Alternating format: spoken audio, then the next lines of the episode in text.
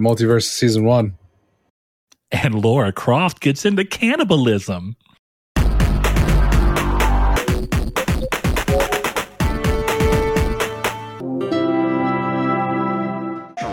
Num num num num.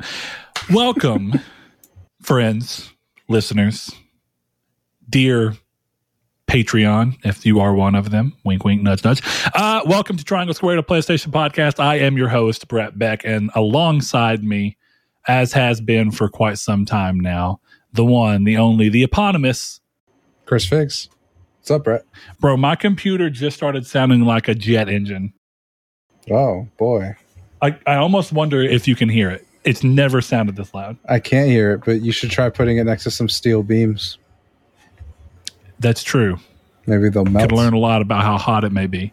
Mm-hmm. Uh, but uh, welcome. If you're new to the show, we welcome you. Hope you enjoy what you end up hearing and uh, what we talk about. We hope you end up being part of the community and joining around in with other people uh, and being part of the community's take, where we look at the last episode uh, main topic and give you guys a chance to chime in.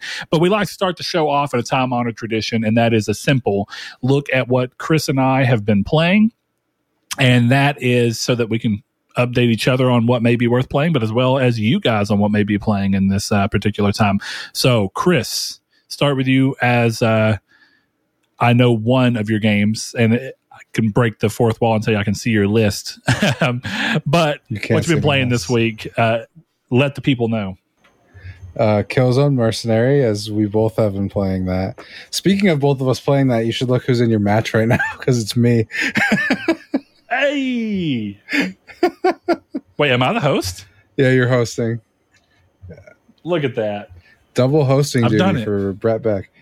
Um, yep. Hey, not very many can do it, but I do it with a plum. You could, you do. I, I wish do. I could pull a fucking plum, the fruit, out right now. That would be top tier comedy.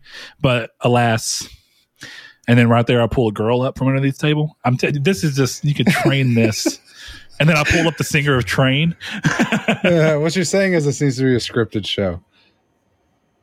Um, but yeah, no, one time, been, one time we should do a scripted one. I'm down. But yeah, no, uh, a lot of Killzone Mercenary. Um, I've been playing Siphon Filter and some Apex Legends. So what's up with Siphon Filter? Because I thought you already played that and said it was terrible. Controlling, because I mean I it's an old game on Vita and said it was terrible. Now I'm playing I recently that you'd play the I, PS5 one. Maybe it was someone else that I know who was like, "God, it's rough," which I assume it probably is. Well, the end of my sentence was going to be, "I'm playing it on PS5 and it is terrible." But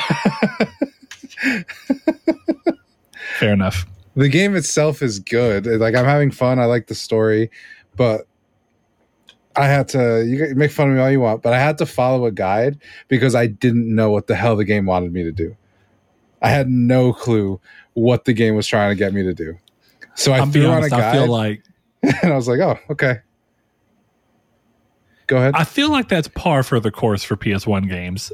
Not all, like, but you mm-hmm. know, outside of like the platformers that just point you in the direction you need to go, and it kind of becomes evident. Games that yeah. were a little bit more like, like I'm gonna be honest, man. When I was a kid, Metal Gear Solid One confused the shit out of me.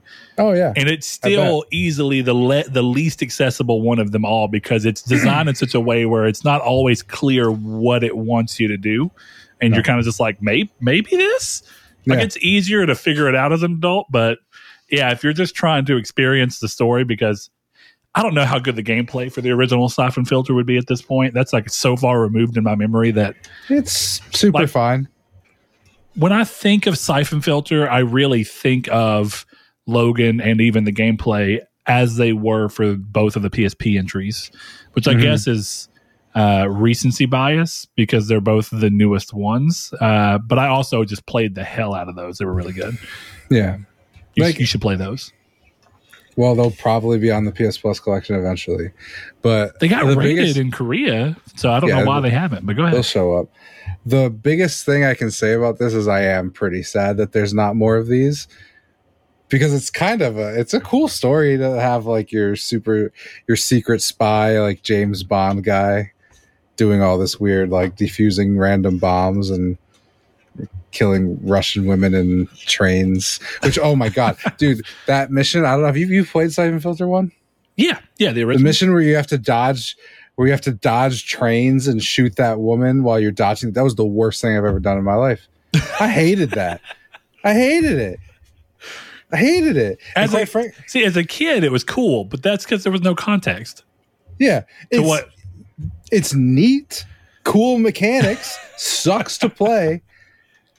Like I, I was not, I was not having fun. Even the mission before that, where everything is on fire, but the game controls so bad, and if you accidentally touch the fire, you instantly die, instantly Yeah. pass away. And it's like I died in that fire like eighty freaking times. Are you playing with the analog stick? Yeah, You should probably play it with the, the D pad uh, because that's kind of what it was de- like designed for. yeah. I think it might actually help. As as crappy as that is, um, there are a few games that while they support analog stick control, You like, shouldn't play it like basically the, the analog stick is just trying to emulate the uh, the the D pad, but it just doesn't work the same way. I don't know, man. I I like I like it enough that I'll probably see it through, and quite frankly, the tro- the platinum is easy enough that I'll see it through. But good lord, I'm glad I live I live now when games are fun. There's someone right now who's like, PS1 is the greatest game console in the greatest games library of all time. There's a lot I of would- great games from PS1, but they Yeah. don't. Co- context matters. They're great in your memory, and even then, they're great to replay when you've played them before. But if you were playing a lot of PS1 games for the first time without any kind of nostalgia tied to them right now, Mm-hmm. I think nine. I, I'll give it a little bit. I'd say eight out of ten games you would find like, oh, this is not really that good in modern context, No, Where- even if they're well, still fun. It's this might be a hot you know? take, but it's people who will talk about like the the SNES or the SNES, and they'll be like, "Oh, these games are all incredible." I know this is a little hyperbolic, but I'm going to say it anyway. All those games are the exact same thing. 2D games Every fare game better with is age the same. because you don't have to fumble through that weird No, no. 3D era for early. So no, you're, I get where you're coming from though. They're all very similar because they were limited to 2D. So a lot of the games are just Not very similar. designed. Brett. Similar is not what I'm saying. They are the same. Jurassic Yeah. Park, Super Yeah. Mario World, Aladdin, and Castlevania are all the same game. They're all the same game. They just have slightly different mechanics. But you know what you do in all of them? You jump, you attack with the same button, and you move to the left. Sometimes you might move to the right, but not very often because they're all the same. You know, talk to me about like Earthbound or something like that. Like, fine, that's different. but 99.9% of the SNES library is the same game over and over again. Look, man, I'm going to let you have that. I don't know. I there's a lot of games I love, and I still will admit that they have. Like again, I'm going to call them similarities. They're all designed around the same basic design philosophy because they're. It was what you had in the era of 2D games for the most part. You had those few standout games, uh, but for the most part, you're right. I can't really like you know. Even games that would I would say are a little different, like Sonic Spinball is one of my favorite Genesis games of all time, and I bring that up because I have more experience with the Genesis than I did the um, the SNES. Um, but point being, some of my favorite games are games like Boogerman and uh, and Earthworm Jim later on and stuff too, where they're very similar games in that regard. Uh, but I have Sonic Spinball, which is essentially a, a platformer slash pinball game, which was awesome and amazing, and I love it. Right. I'm not saying that you can't vary the games and do interesting stuff. What I can tell you is Primal that Rage, big. you Ooh. could close your eyes and pick any game on my emulator machine and you'd be able to play it because it's all the same. It's all the same fucking thing. Oh, Dracula's Chris, here and he's off to the left this time. It's a, it's accessible. Accessible. you can just t- turn any game on and you know immediately how to play it. That's that. Yeah, I. You know what? The I, golden the golden age of games were accessible. These newfangled saying, three dimensional games These these where you can be a cat or a damn robot. These these fucking boomers will sit here and go, "Oh, you Gen Z, you got you got you you're here with your participation trophies and everything is easier for you." All your fucking games were the same. That's a participation trophy, dog. All your games are the fucking same. All your games are the same. Okay, I got Apex Legends, and I got God of War, and I got Guilty Gear. You have Castlevania, Mario, Mario Two, Mario Three, Mario World, the Yoshi's Mario, Donkey Kong, which is the same as Mario but with a monkey. It's all the same game. There's someone right now that's like he just listed the greatest games of all time, and I know, I it, know. and I'm not a big Mario fan, so I'm just over here like, eh. If you have never played any of those Mario games before, I could put I could put freaking Doki Doki, whatever they they cloned Mario with. I could put the worst Mario game from that era and what everyone calls the best Mario game from that area in front of that person, they wouldn't know the difference. No chance they would know the difference. yeah, probably not. Freaking participation put- trophies, my ass. If you put two Mario games in front of me, I'd be like, "Ugh." Yeah. honestly, uh, oh, from that era. Like, you know, once you move into 3D, I can clearly identify 64, Sunshine, the Galaxy games. I can't tell you if it's Galaxy 1 or 2, but I can tell you it's probably the Galaxy. you Yeah. know what I mean? but, but- I might put Odyssey, Galaxy One, and Galaxy Two next to you, and I bet you know without the obvious, you wouldn't tell me which is which because they're the same. To be fair, Sonic 1, 2, and 3, and I'm this isn't against you because you, you weren't acting like Sonic isn't, but for anybody who's looking, Sonic is also if if you've never played a Sonic game, you can put Sonic 1, 2, Sonic and Knuckles, and Sonic 3, and I, most people would be like, And for, uh, and for the record, before anyone gets in the Discord and comes at me and says this, I am throwing stones in glass houses as a Pokemon fan, but I don't give a shit because I've been saying on this show that I want all the games to be the same. I don't want them to change. so shove that shit up your ass and leave me alone. Brett, what have you been Oh. playing this week? Can we do like a Chris rant section at the beginning of every episode now, I'm down. I had fun. I like. I where like you just bring up some games. random topic Oh my god! I, that no, you I don't, don't. agree with? I don't know that we need to talk about Red Dead anymore on this show. Maybe not. You're going to dedicate an entire episode to Red Dead Redemption. I'm gonna I'm gonna chase hard an interview with someone from Rockstar North just so I can have them on the show. I can shit on the game the whole time with a person directly responsible for causing me misery on our show. Oh no, it, it is a funny idea to like frame it. Well, you're being incredibly nice the entire time, but you're framing them as like key card questions, where it's like, all right, and you know, what made what gave you the right? what gave you it? Red Dead? What gives you the right? you guys did a wonderful job. Um, I know you guys were crunching really hard on Red Dead Redemption 2. How much of that crunch could have been saved if you sped up the animations for opening drawers? Would someone not be divorced today if you sped up the animation for for opening drawers? And conversely, could you have spent more dev time on giving me a skip animation button? Love the game, doing great work. Could you answer that question for me? Could you have updated the online more than once? Yeah. Mr. Houser, wonderful to see you. What the fuck is your problem? All right, we're gonna move on. Uh, Apex season 14 was clearly your thing too. You've been still loving your Apex grind. I have been still loving the Apex grind. There you It was great. I For all played the things today. you hate, there's at least one thing you love. And again, I will preemptive strike. Every game of Apex is the same. Shut up. I still want to play. I don't even you have to will be not get devil's me on the hypocrisy here because I feel the throwing it. hypocrisy. I was born in it, molded, Molded by. by it. Oh, all right. So uh, I've been playing Killzone Mercenary as well, and uh, I, I got to throw it out there. This is like a bittersweet, weird thing that, yeah, I, I had replayed this game last year. Had a fantastic time doing so, and I tried playing online back then, uh, and I got a few games, but they were pretty low, like pretty dead, not really active. And uh, you know, while it's real easy to say like, oh, you're only loving the game and playing it because it because everybody's trying to get the trophies.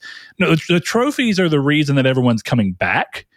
But all that's doing is creating a situation in which the servers are full and you get to relive that feeling of what this game was like when it was really firing on all cylinders and PlayStation mm. hadn't shit the like shit all over the Vita. Just completely Amber Hearded the whole situation. Oof. But that was good.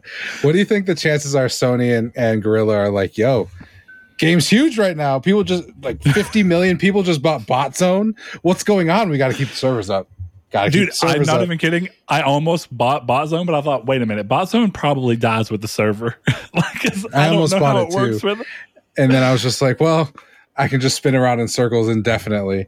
Because I was at the beginning when I wasn't sure how it worked. I was like, maybe I have to keep hitting this loadout button. And then I was eventually like, I'll just wait.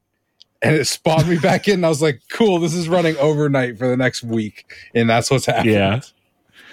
Well, it, it's been funny because I think a little differently, partially because of schedule and job and work relations and everything going on. Um, I have been not, I've been doing that at night while I'm sleeping. Mm-hmm. Um, and while I'm working, but if I'm in a situation where I can be playing the game, I have been mainlining nothing but this multiplayer and a little bit like at one point last night, my thumb was hurting, like legit. and I was like, okay, I got to take a break from multiplayer because what I've discovered is uh, there are good players still coming out of the woodworks but I'm really good at this game, which is not a surprise to me because I was really good at Killzone 3 as well. And this, in many ways, is just Killzone 3 um, with some nice, unique twist to it. Um, but I've been having a blast, and so I'm, I'm really playing. And I'm, my favorite thing is like when you get a group of an entire thing where of the eight people, either all eight people are actually playing and trying, or at the you know worst case scenario, you have one person, maybe two, one on each team, or not team because I haven't. I've been doing free for all. It's my favorite.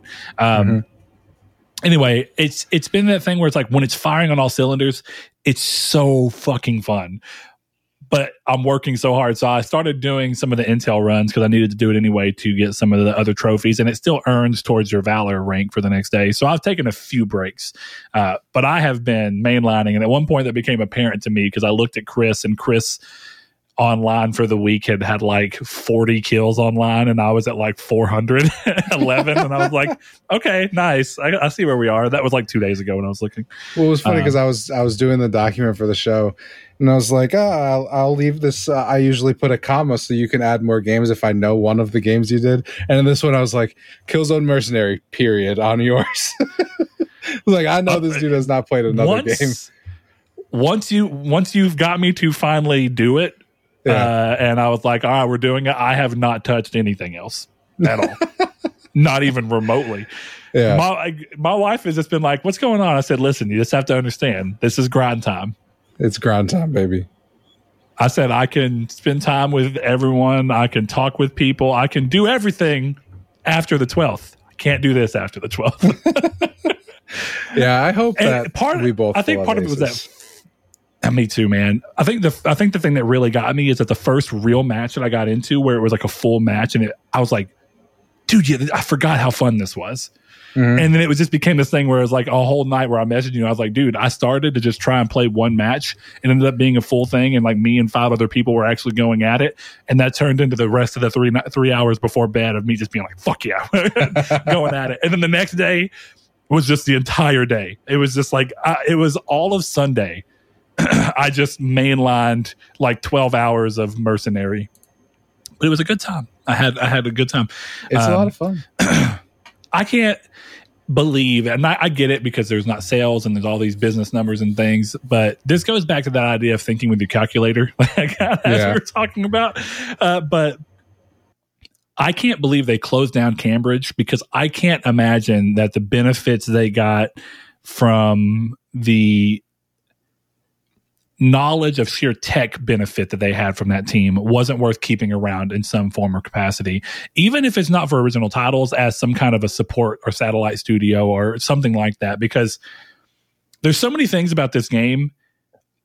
I have still yet to be wowed in the way that I am consistently wowed right now, partially because of the context of it being the Vita. But I have not had a game on Switch make me go, holy shit, I can't believe I'm playing this on a handheld.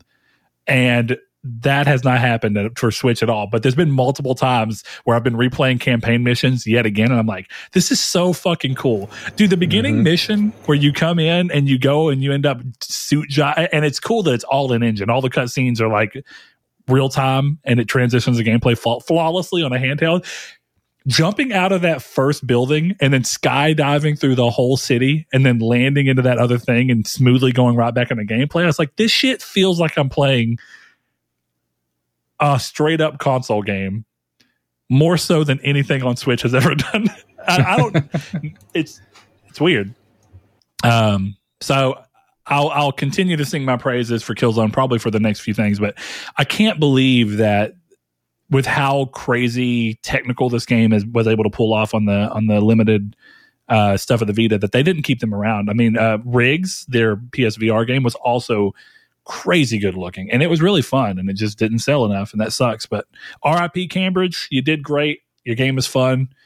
Uh, j- literally the only thing i think i have to complain about is that you did not clearly outline how the fuck the valor system works god that's it that's that's genuinely well, my only issue see, with I'll, the game i'll play i'll play devil's advocate on this one killzone.com is dead and it could very well be somewhere in those forums but we just can't find it. maybe Maybe, yeah. but it should be in your game. And the same thing I've always said about Destiny. If for me to to have like your your game story, if I have to leave your game and go elsewhere, mm-hmm. you've you've made a mistake. Yeah, so I like. You've already because if you're if I get into the story and then I decide to go onto your website and read the story with your damn uh, whatever cards that you got in Destiny, I can't remember what they're called anymore. Yeah. Uh, but I was like, that's such a grimoire cards. Yeah. Yes. That's, that's such a that's such a bad idea because you're just telling me to leave your game on a game that's whole point is to thrive under people being consistently in the game. So whatever, it is what it is. Um, but other than that, um, uh, I was talking about Digimon Story Cyber Sleuth um, last week, and I ended up grabbing that and playing that.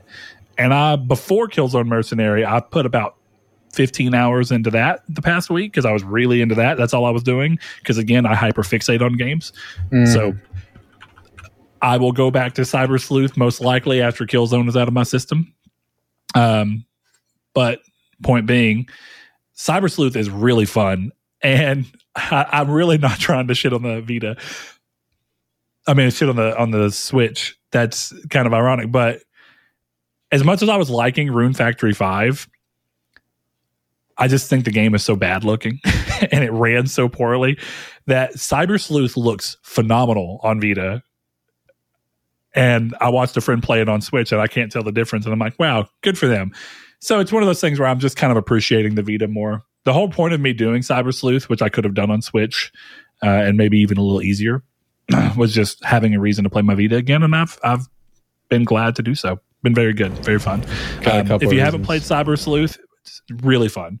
Um, it's kind of it, it, does a lot of the Digimon. I mean, it does a lot of the Pokemon ideas, but it does them in the Digimon way that I think has always made Digimon slightly more interesting than Pokemon. Whether or not it's better, the ideas are interesting. I love the idea. What, Chris? Go ahead. What was that face? Uh, okay. okay. Let me say, interesting to me. Clearly, I love Pokemon. But the, let me go through what I'm talking about, and and maybe you'll understand. Uh, but I'm happy to let where I'm talk. coming from is that I like that there's way more planning that goes into when to digivolve, what to digivolve into, to de-digivolve, so that you can eventually get to a different pre-form, so that you can re-evolve into a different thing, so that you can go down a different evolution tree, and that creates a really interesting things where it's like, okay going to rotate through Digimon more because you want to get to a certain end goal point. I think it makes the leveling process feel more interesting and feels like you're getting a sense of. And, and part of, part of this is the way I'm playing. I play Pokemon. I end up choosing a team, and then you kind of get tired of seeing the same team consistently. Eventually, not like super tired, but enough to where it's like ah, I should probably switch something else in, but I know this team too well.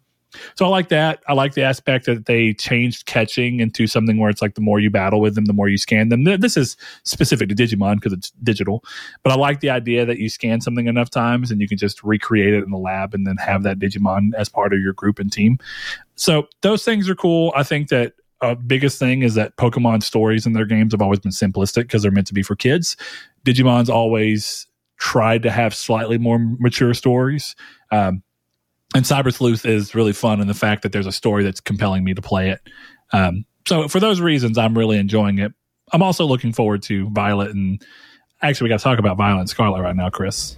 Oh yeah, let's talk about Violet and Scarlet. Great colors. What are your thoughts? Can't wait. I'm gonna buy them. Okay. Probably buy both of them because I'm a, I, insane. I think it looks fine. Like it looks good enough. Uh, I'm it's no Digimon. There's things. There, there's look. I'm I'm putting that aside right now. I don't know how I feel about how stupid the legendaries look becoming. I love the legendaries. Are you joking? I think it's.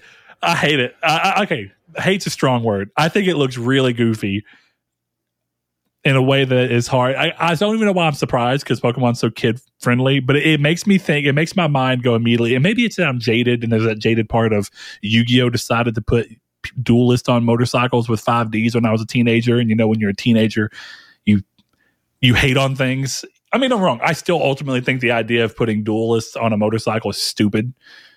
Even if apparently that season it's got some cool stuff in it or that, that series. So maybe it's that, but it just looks so cheesy. I don't know. But bigger gameplay uh, things that are going to come down from it. I think it's pretty weird to basically be starting the game with the titular legendaries. That's why I'm almost like I'm curious as to what's happening. Is there there's got to be another trio? Maybe I don't know.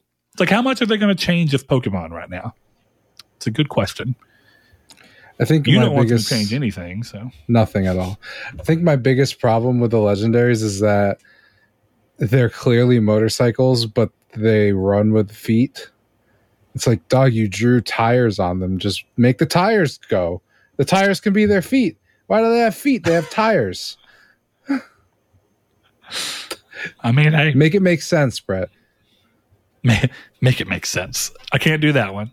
Um, outside of Cyber Sleuth, been uh, still doing my old school RuneScape here and there. Uh, I clearly Killzone killed that for a little bit, but today I decided to hop in and finish leveling out my uh, defense training that I was doing. Uh, so your boy hit seventy defense, so I can wear the cool stuffs now. um, but yeah, I, I, basically I'm training so I could do more questing because questing is where the fun is in RuneScape. Uh, training is all right. I mean, I got I made a bunch of money off of training, so that's cool. But uh, that's it. So I guess that means it's time to move into the news, but that's actually not right because before that, it's time to move into the community's take, which I see we did not do on here. My bad. No, I will okay. get those pulled up. Oh, that's okay. You've spoiled me, Chris. You've led me to believe that they will be in this document. that's a good point. It's okay though. We all fail. But when wow. we fail, it's about how much harder we can come back and succeed. Okay, The Rock. Listen, man. Oh, it's drive. It's well, my laptop just died because apparently it's not plugged in. My bad. One second. All right, we will go to Discord. The community state question was How do you typically approach gaming? Do you move fast between a lot of games per day slash week? Do you hyperfixate on a single game until you completed it or decide you're done? Or do you land somewhere in between? To that question, we have Rude Days 93 who says, uh, I usually have a nice chunk of games I'm going through and many moving pieces. Right now, with friends, I play Fortnite and Rocket League. Forza 5 and Fall Guys are the games I play while listening to podcasts, and I have a few story games going on right now with Wolfenstein, As Dusk Fall, As Dusk Falls. Although I would play the hell out of it as Dusk Falls, as Ducks Fall, and Horizon Forbidden West. They shuffle around when I finish or just drop the game for something, but usually I have at most seven to ten games going. Unless I get really into the story of a game like Mass Effect, I'll basically just play through until completion. This usually helps me stay away from having that burnout on games that can occasionally happen.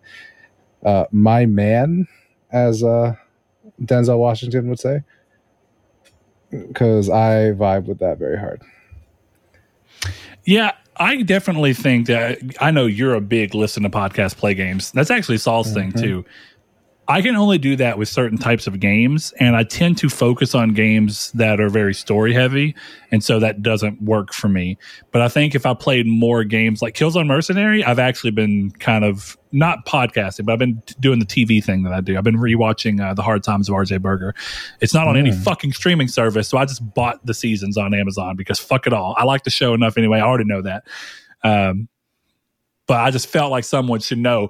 MTV owns this fucking series and doesn't have to do anything but put it on something. They have Paramount Plus. All their stuff's on Paramount Plus, except for fucking RJ Berger. I went through it yesterday. I was like, this is pointless.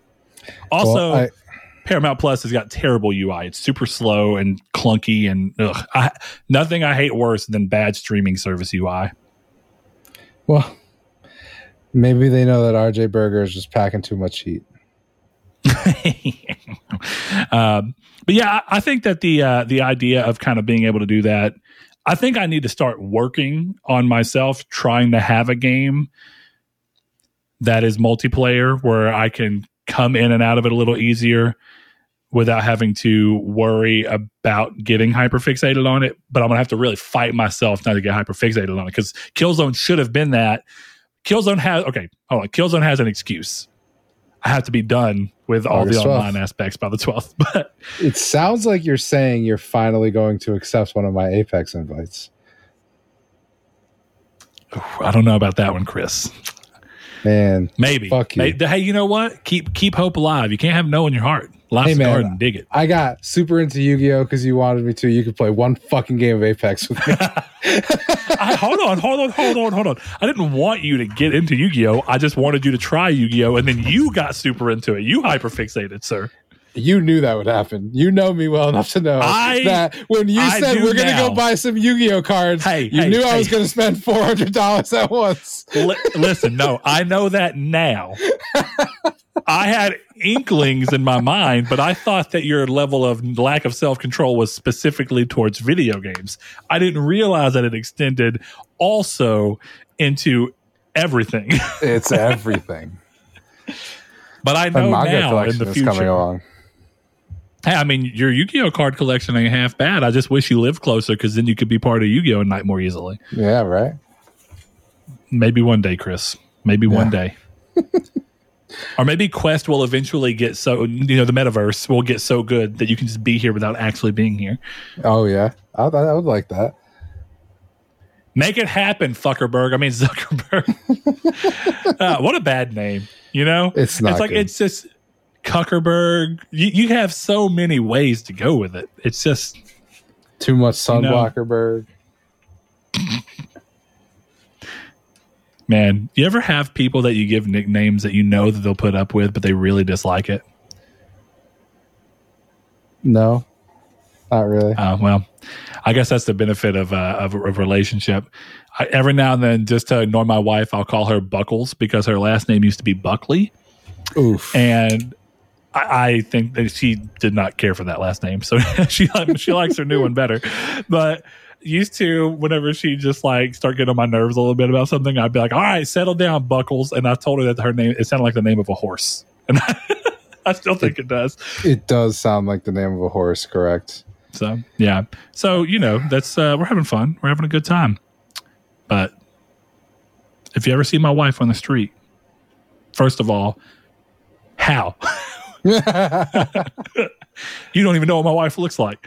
Um, I guess you could find that out pretty easily. That's not pretty easily done. So never mind. I, am sorry for being. If I'm ever in a position to call your wife Buckles, I'm pretty sure I'm not because I don't want to get kicked out of the only place I'm staying. Fair enough. uh, yeah, but I don't know, man. Wolfenstein, as does Falls and Horizon Forbidden West, like that. That's too many for me, and I think it's because one of them will inevitably take over, and that's that's always my problem. What, a game, well, and somebody actually kind of mirrors that with something they were talking about. Uh, I think it might have been over on Facebook. I'm trying to get to a point where I can more easily see all these things since my laptop's back up. Um, but oh, what is going on? Wouldn't the hope kind of be that it does take over? right? Because that's I what mean- when I, when I download a bunch of games, like I'm hoping one of them will just be like the game I want to play. Like I hope when I play some Star Ocean, that I'm like, oh, this is sick. I'm going to play the hell out of this. Probably won't happen, but I mean, yes, that is uh, what I want to happen. But the moment that happens, it'll become an issue. Um, but here, here it is. Uh, my buddy Cody McGinnis, he says, I basically bounce around games until one of them really draws me in. That's not quite what I do, but it's closer because what it happens is, is I can play a few games here and there. I can rotate through a couple, but it really is like a one and I'm done, and then I keep dr- going through until I find one, and then one super draws me in, and then I hyperfixate. So it's not like I have an issue where I hyperfixate on everything when I don't want to. It's more like I'll hyperfixate on something because it's good. I've never hyperfixated on something I've hated. That would worry me if I was like, bro, I cannot stand Apex Legends, but I cannot quit playing it. That was my example for uh, for good reason, Chris. you sound like an Apex Legends player. yeah, that, that sounds about right. Already But no, got- really, there's never been a game I'm addicted to that I've hated, as this hasn't happened for me, thankfully. Um, it's like when people do the like, oh, I'm starting to hate this game, but I'm still gonna go. I, I hate this game, but I'm going for platinum. Why do you want a platinum for a game you hate? because it's a platinum dog. you got to get them gains, them platinum gains. How am I? How would I hit 100 if I didn't? You definitely played games you hated dur- during the competition, but at the end, when you just fucked me for no reason, That's like the that's gonna be like the tale as as old as time for this show is that I came in and did a sneaky redo because you weren't paying attention to my trophies. That was I the was smartest not. thing I've ever done. it, You it were solely relying on the fact that I would tell you that I got a platinum. I was because I always do. More importantly, the only game I played that I didn't even have time to figure out if I hated it or not is that game that we talked about where you cross the street. I didn't realize how easy of a platinum was going to be. I can't even remember what it was called. dumb. It's like to- Uh, it wasn't Tokyo Run. It was something along those lines. I still think you should play Tokyo Run so you can see how goddamn racist that game is. It's shocking that it's on the PS Store. well. Uh, but yeah, I, even during then, I only played games I liked. I liked that, dude. A lot of those, um, a, a lot of those Ratalaika games are fun. Yeah, they're good. I think that they're they're really well priced, well designed, get in and get out types of games that are fun, and you can have your like time with them. I dude, Paradox Souls was fun. I really liked that game. That was a little Metroidvania one. Yeah. I thought that game was cool. it's definitely all right. Uh, but I, I- I'm not acting like it was game of the year or anything. But I enjoyed every game I platinum besides that one where you run across the street. But I can't even say that I enjoyed it or hated it because I literally played it for five minutes, got to bearings with the controls, and by the time I was like, "Oh, okay, I think I kind of know how to do this," I had the platinum, and I was like, "Well, I guess I don't really need to play this." anymore. so fair enough. I've gotten close to playing a game that I hate for a platinum, but it hasn't happened yet. to be fair, I don't Uh, think I, I hate any of the games I have platinums in. that's a good thing ultimately. Uh, all right, we're going to get a few more here. Let me see. We have uh, Matt Green. He says depends on story whether I fixate or not. If it's an open world, I tend to burn out on side quest and get bored and then rush to main quest. That is exactly the issue I have with certain open worlds when they have the issue of being designed in such a way that their side quests are not as engaging as the main quests, so they feel like something that's giving you burnout. That happened with Horizon Forbidden West, bad for me. And then suddenly I was like, oh, I got to suddenly, I, I got to just mainline the the story and get it over with because I just want to be done. Um, and that's an unfortunate place to end up because that's where I feel like this modern thing of trying to accommodate the biggest audience, which I get, there's benefit there for people that like mindless side quests you by putting them into your game you uh, you accommodate them you cater to them but you don't necessarily you're not doing anything that's going to hurt the people who don't want that because they could choose to ignore it but i'm basically of the mindset where why would you want to spend all that time and money and budget and, and artistry making side content that people don't really genuinely find great I don't But know. I'm I'll also ask not in Dan that Houser when he comes on the show. Don't get mad at me. Dude, if we could land Dan Houser, that'd be sweet, actually. If we could land Dan Houser, if you think I'm doing anything other than sucking the man's dick, you're wrong. Are you going to get bringing up consent Red first? I Or are you talking about metaphorically? I mean, listen, I consent, so all he's got to do is ask. Okay, I thought you were going to say like those states that have a filming thing where it's a both consent versus single consent, and I was like, that's not how it works, buddy. If states had single consent sexual things, that that'd be a bad state. I would, would not be a think bad that's a good state. state to live in. That would be a bad state to live in. Do not live there. Uh, anyway, moving along. Uh, I like that answer though. Burnout gets real rough. Uh, we have constantly Kenny, one of our patrons. He says, and Matt Green's also one of our patrons. He says, uh, I usually keep a few games going at once. I have a multiplayer to play with friends and a single player game to play when I'm not doing multiplayer. I also have a couple of mobile games that I can play for a few minutes while on the go. That is where I hope to end up. If I can have what my balance I'm trying to create is a, a an at home console game, an at work, on break, on lunch handheld game, and a multiplayer game. I want to see if I can manage to work that out without getting hyper fixated on one too severely. So, Chris, we're gonna have to find it. If Okay. if that does mean that Apex Legends becomes that game for me, I guess I'll have to finally give in and download Apex. Download it, download it, download Uh, it. sadly, it's just one person. Too bad, like the rest of the listenership can't just be there chatting alongside you. Yeah, I'll invite I mean, them all in the next episode just so that we can all do that. If you pull that off, I, I'll yeah, okay. Uh, for the record, the game is called Road Bustle. Road Bustle. That's, that's a bad name. It's a terrible name. I mean, it's not very memorable. It perfectly describes the game. There's a road a- with a bustle on it. It's a bustle of roads. Hmm All right, let's see. I'm going to do one more. I think one more is a good way. And let's go to Mark Schutz, one of our patrons. He says, I tend to mainline one game to completion before I move on to something new. Only occasionally will I be working on more than one large game at once, and then usually one on each console rather than bounce from game to game. I guess he means bounce from game to game on a single console. Um, I can kind of see how there can be a split between like this is a game I'm playing on Xbox or PC and this is a game I'm playing on PlayStation. Uh, I think that's more easily doable, but he's definitely in line with my thing. And I don't know if that comes down to responsibilities that I have or or what. Uh, or I, I really it's something I've always done though. You know, it's this is going to sound weird, but I think I may know why I got this way. Growing up, we all the games I played growing up were hand me down games. I think the first brand new game I ever got was Kingdom Hearts Chain of Memories for Game Boy Advance because I begged for it for Christmas and I got it brand new. And then I got Pokemon Sapphire uh, brand new as well. And that was when I was young. Up until then, I didn't really buy games brand new day one until I had the PS3. My mom started, and even then, it was very few and far between. But I think the issue is that I usually only had one game at a time.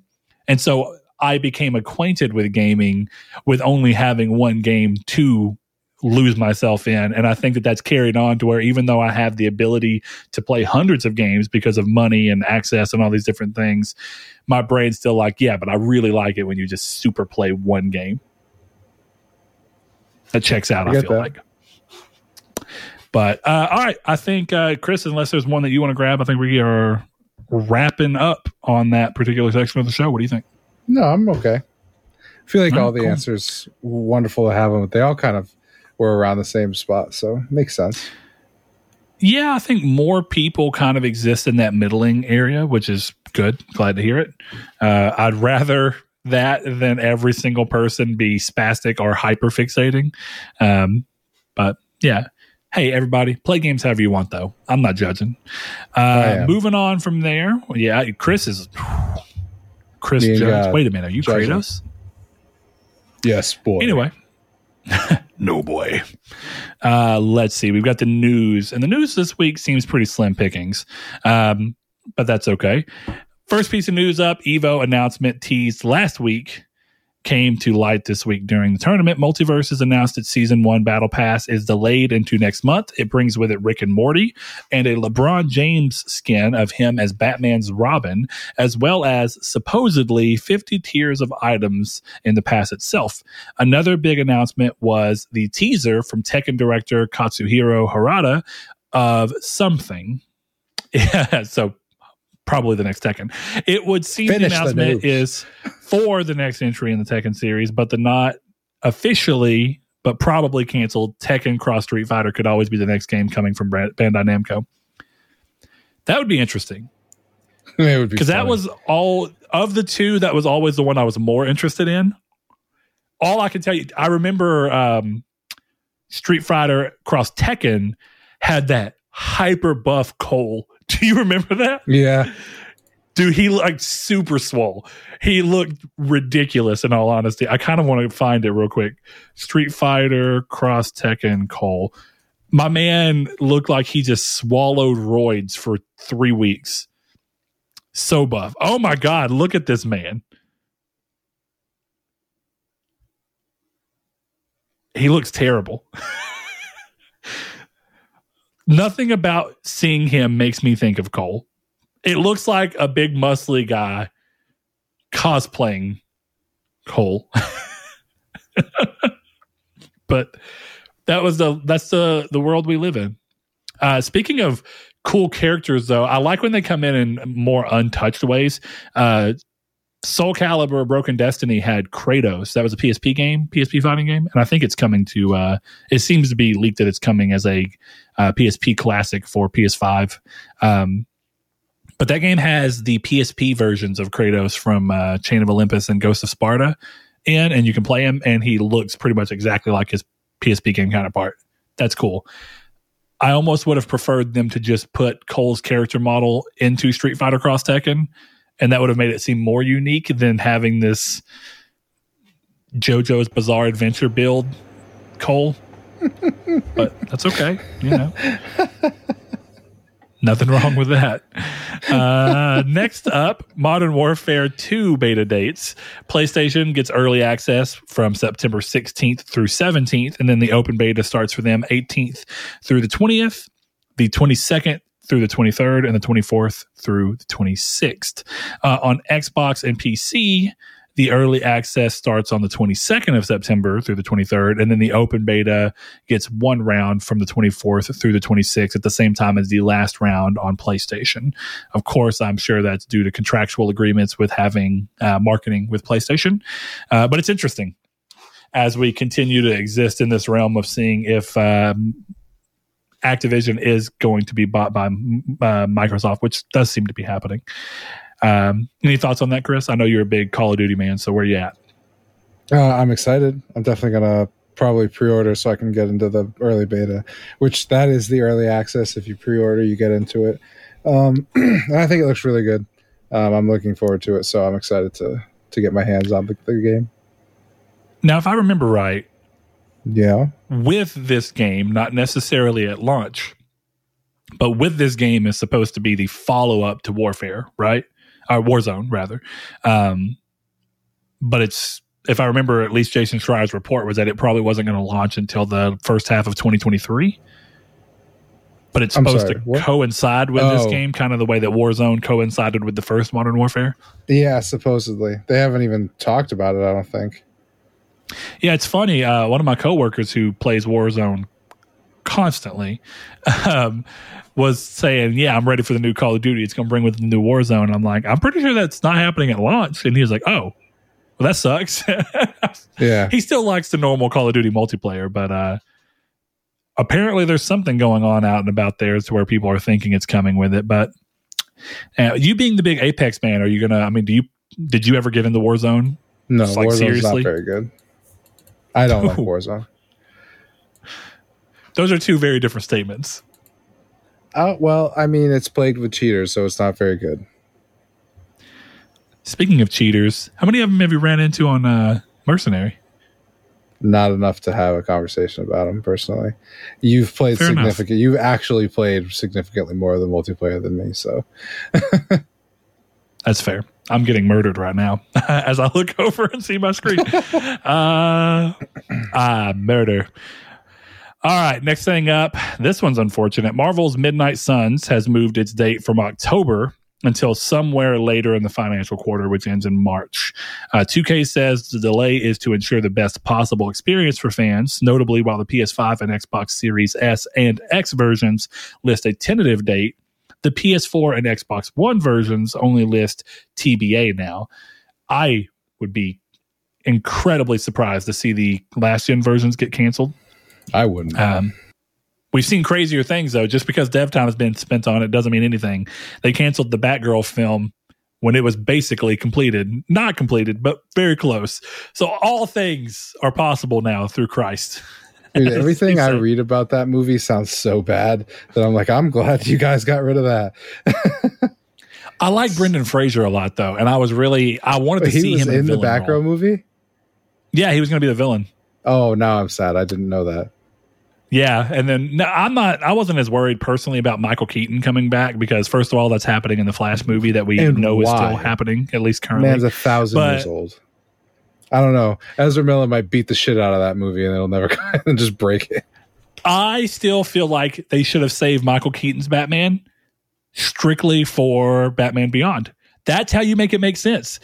Then you're not having Yes. to pull weird crap to make it happen. You just get to go, oh, this is happening in his world, in that original Batman's world. Here's the new Batman Beyond, and he's the Bruce to the Terry. That's how you pull that off. But it's like, no, we have to use multiverses and time travel. Stop, guys. You can do these things within the worlds that they originated in if you're not an idiot.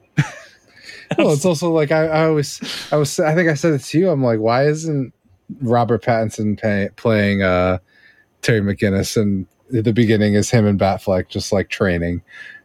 Like that would have been so sick. realistically with how dark that version of Batman chose to go and Yeah. the fact that they chose to lean heavily in on the red and black color scheme, it should have been Batman Beyond. it should have.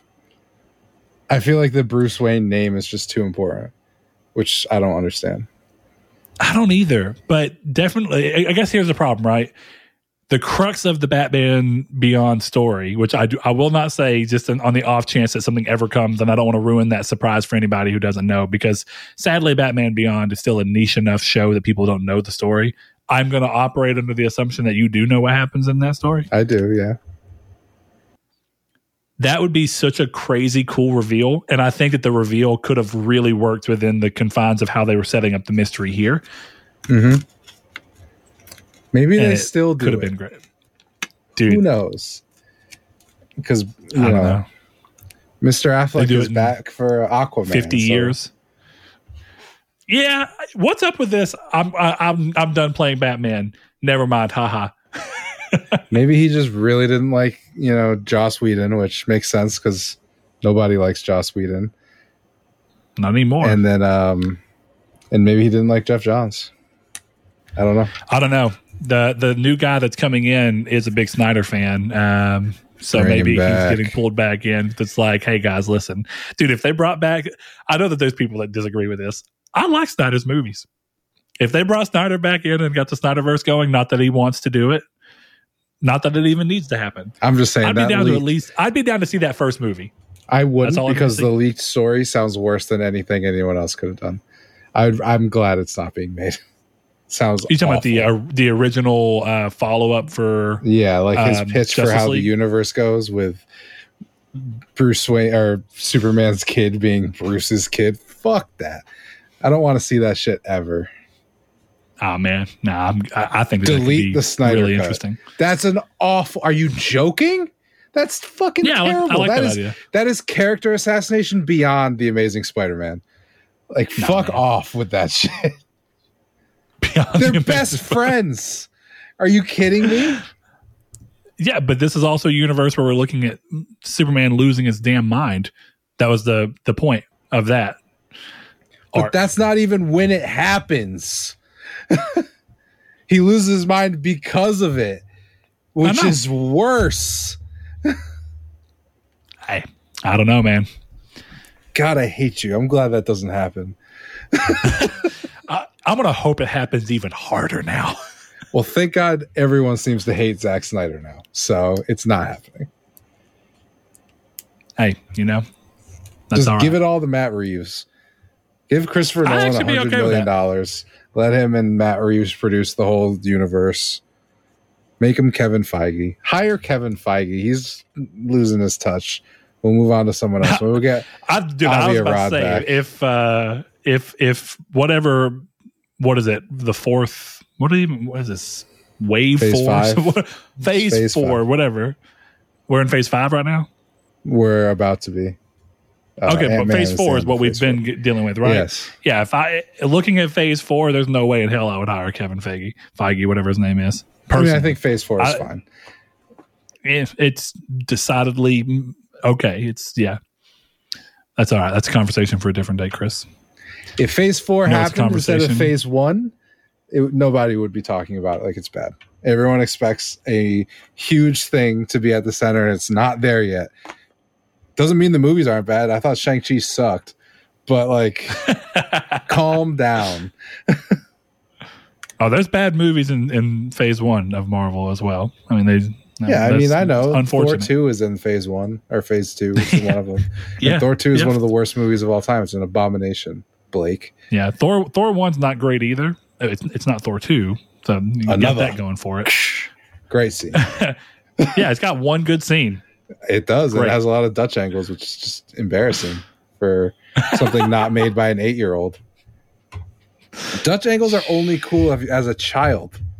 Why would I want I them in a big budget movie? Oh, look at that. I angled my camera. Isn't the rural desert of New Mexico really cool now? Fuck you. I love it, Chris. I just want you to do a, a, a. I want you to like shit all over the Marvel movies that you think are bad, and just we can film that and have that. I wonder if there's a platform we could do that on. Hmm, midweek matinee maybe, Uh, yeah. And then we can get canceled, and then that that that could be the excuse as to why midweek matinee doesn't happen anymore. Not because we're both incredibly busy and playing Killzone. That's the Yeah, reason that midweek matinee is not happening. Is, kill, is we're trying to get damn trophies, guys. Get off of our backs. Uh, yeah. Midnight Suns, I think you said, which I agree with this. I think it was coming out at a point in time where when they originally announced it, the end of the year seemed kind of barren. Like you, know, Call of Duty's coming because it always is, but we didn't know about God of War. There are a lot of big games. We didn't know about The Last of Us at that point in time. I think there's enough big swingers from more prominent genres and more accessible commercial genres than what Marvel's uh, Midnight Suns is that moving it away from there means that if you move it to a time period where there's less stiff competition, you can put it in a time period where people who are not familiar with the genre will still be willing to maybe pick it up on a whim and then may end up loving it, which can get you better out of the gate sales. I think putting it between all of those very, you know, high, highly anticipated, at least highly talked about games, because The Last of Us remake seems to be hit or miss on people online, you know, that online voice we always talk about. Uh, people act like they hate it, but I think everyone would be fooling themselves if they don't think that The Last of Us remake sells bukus. That's really where we are. Uh, Chris, you're muted. It's a nice another five million seller for them. It's going to be interesting if it sells even more. I'm going to hold off because I think that the game's going to see a huge spike in sales when the HBO series comes. True. True. But even day one, the game's going to do well. You think that game's going to end and we get a teaser for the HBO show? Like how they did uh Sly 4 or Probably. Why not? Why not? I would. I'm still surprised they didn't make Pedro Pascal and Bella Ramsey the main. They didn't change the models. I'm blown away I they told didn't you. I, I knew they wouldn't. When we had that conversation forever back, I said, "There's no way in hell they'll do it." Now, I, I guarantee you, when the show launches, they're going to do a free update where you can choose to play as skins for Joel and Ellie, but they're, they're, the default is still always going to be original Joel and Ellie. if they want to make that work, they bring in Pedro and Bella to do it, do the whole thing again, revoice it. They won't, That would that would be crazy. but that would be cool. That The would be interesting. Yeah. They could even charge for that shit. Knowing Sony, it's a seventy dollar DLC upgrade. Dude, if it's seventy dollars, no way. If that's like a ten dollar DLC, Sure. There's no way a ten dollar DLC is worth it for them to do it. Twenty bucks. It comes with Left Behind skins. It comes with Left Behind also redone. Yeah. Pedro Pascal uh, is the black girl. I can't remember her name. Riley? Yeah, Riley. that would be great. That would be hilarious. That, would, oh, that I would play. That's that is ripe for a lot of things. All right. Uh, but yeah, I think I think that's the biggest thing. I think it's just being moved because it makes the most sense. They won't come out and say that because I don't think anybody ever wants to say, "Hey, we're moving our game because we don't think it'll perform as well as we hope it would with these games," because that makes your game it makes people look at your game and go, "Ooh, maybe it's not going to be very good if they don't have high hopes for it." But it's just the realistic nature of the market. Now, we could be wrong; it may not actually be that. Could be that the game needs more time.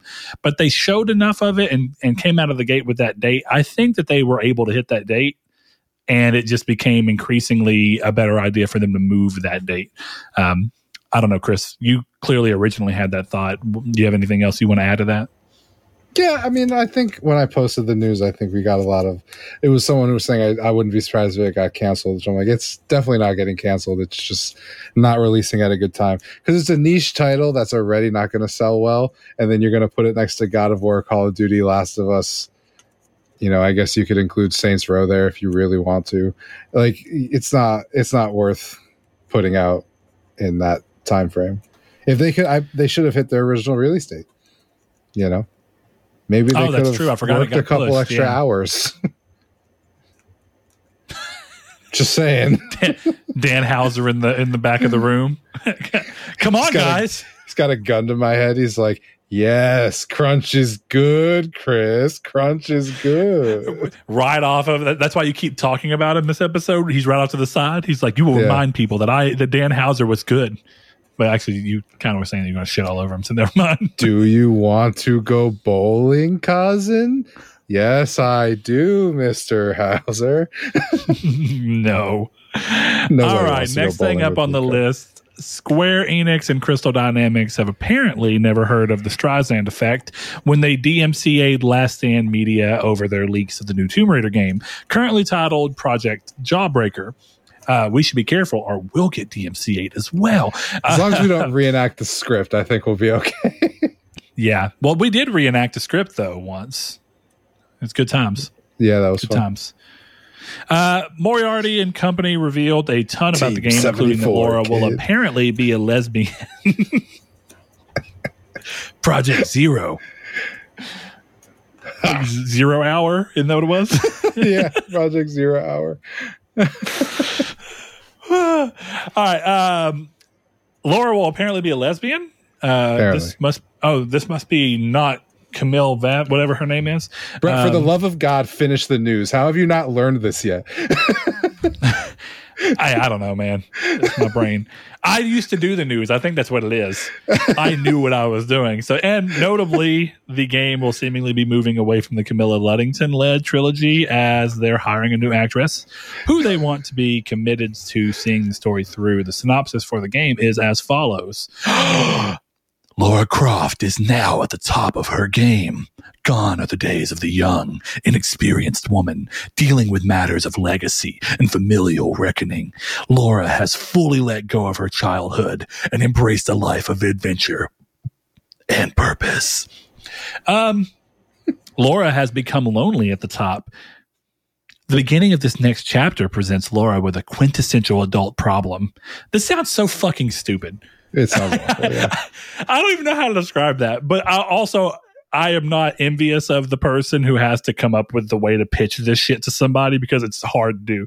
But um, the beginning of this next chapter presents Laura with a quintessential adult problem, facing something too big to handle alone. This sounds like a porno script read. What is going on? that one, she's a lesbian in the game.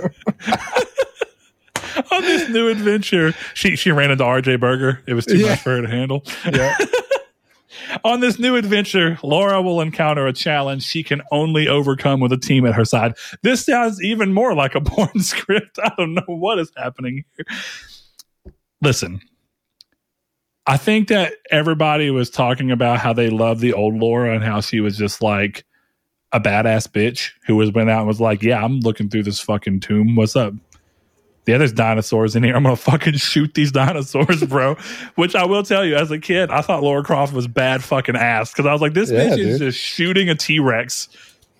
Zero fuck. I did a backflip and shot the T Rex. That's fucking sick. I've been Sick. debating playing those games because I have the Tomb Raider Anniversary Collection on PS3, which supposedly is not very good, but I have it, and I thought about playing them all, giving them a shot. dude um, the remake of the of the first game or whatever they did tomb raider i think it was called tomb raider anniversary actually um, was great i played it on psp many Yeah. moons ago so maybe it was tainted by that but It I, thought it was fun i like Tomb Raider Anniversary, Tomb Raider Legend, and Tomb Raider Underworld.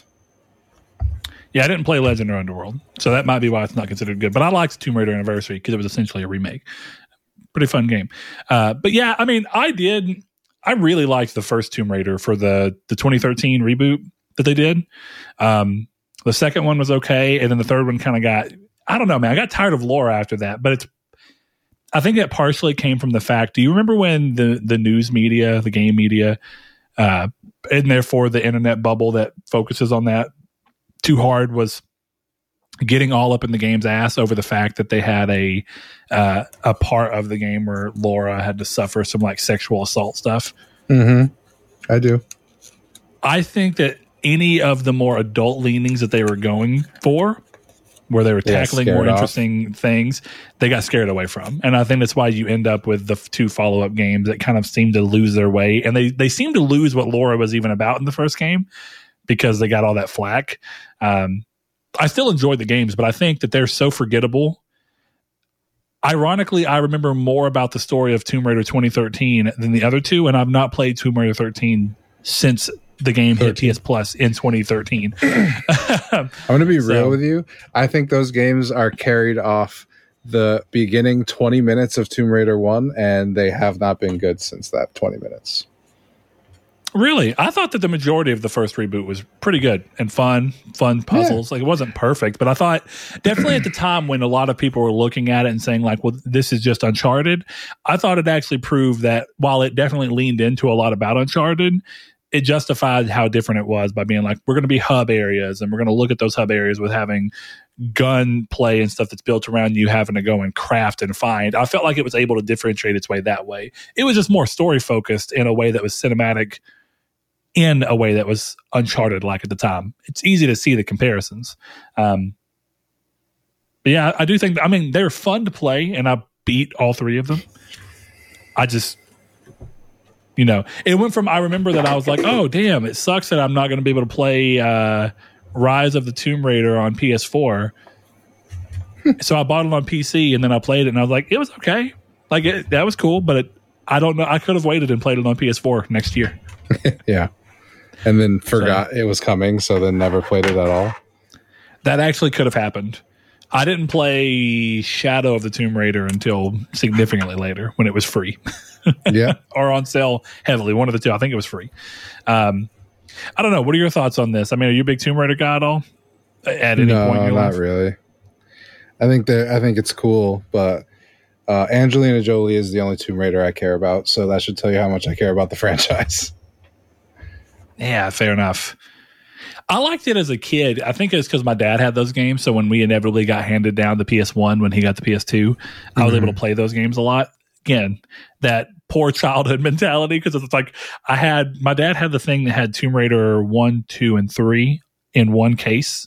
Uh, it was like a collection for all three of them. Um, and so I got to play all three of those, and I thought they were a good time. But I will say I used to be wowed by games more when I didn't have as much options because I guess it was uh, like, oh wow, I've never experienced anything like this because I didn't have context for what else was out there until I was a little bit older. Um, True.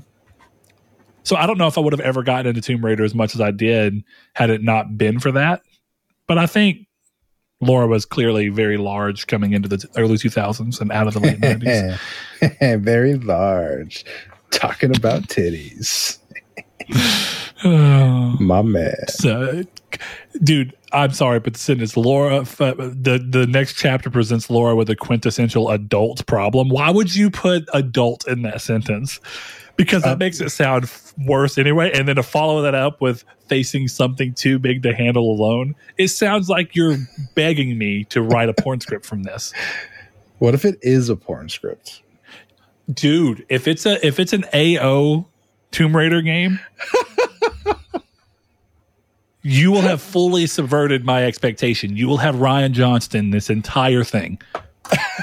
the last Tomb Raider. yeah. Oh my god. I you know, and I know that there's porns with this name, but yeah, Womb Raider, Tomb Raid her, uh, mm. or Womb Raider, raid her tomb. Ooh, okay. Ugh. Laura uh, Croft and the D Rex. Tomb is a bad one. That makes me think of uh, Grandma's Boy. Whenever Nick Swardson ends up getting with the grandma, and he's talking about, he's like, there was cobwebs in her. it smelled like the Great Depression. Uh, Funny movie though. Incredible movie. movie. We talk about it on Midweek uh, Matinee. Yeah, many moons ago. Uh, when Chris and I were more aspiring people, apparently. Uh, but Chris, I'm willing to do that, it again. Let's go. I, I don't know. I'm, I'm willing, but I don't know when the timing would would work out. So uh, we'll see what stop happens. Stop playing Killzone.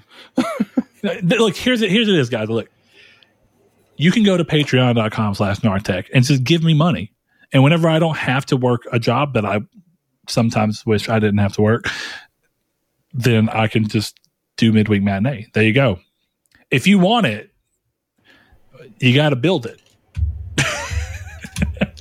I feel like you got to build it by doing the show. I, I, I, was literally just about to say, I'm pretty sure I just gave the explanation of what I needed to do, but you're right.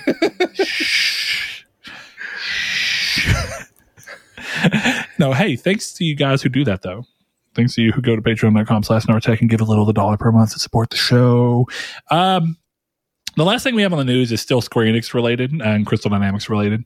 Uh, Square Enix uh, has come out to say that their reason for selling off um, Crystal Dynamics and the studios that go uh, with most of their Western development that they had going on was that, and I want to find the quote exactly because it's a very interesting quote.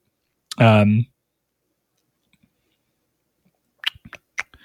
this is over on Polygon. Um, that's where Chris pulled this from. But basically, the idea was, in so many terms, that they felt like Crystal Dynamics and their games were cannibalizing other sales. Now, I'm not really even sure how to bring this together because what was it cannibalizing? Sales of their Japanese games, sales of their other Western developed games like Deus Ex, is it saying it says cannibalized other sales? Now, cannibalized typically means that it ate. So, like a good example for anybody who's thinking about like how to look at this. A lot of people use the idea or the, the terminology of cannibalism for the way that EA chose to put out Titanfall 2 right alongside Battlefield 1 and the fact that it was one company putting out two games that were very similar and one was far more established than the other. And so therefore titanfall 2 underperformed when you put a comparison to a game that came out and kind of mopped the floor with it in many ways. Um so in, when i'm looking at it from that way i don't see how cannibalizing sales comes in. I can't imagine the tomb raider games were doing that.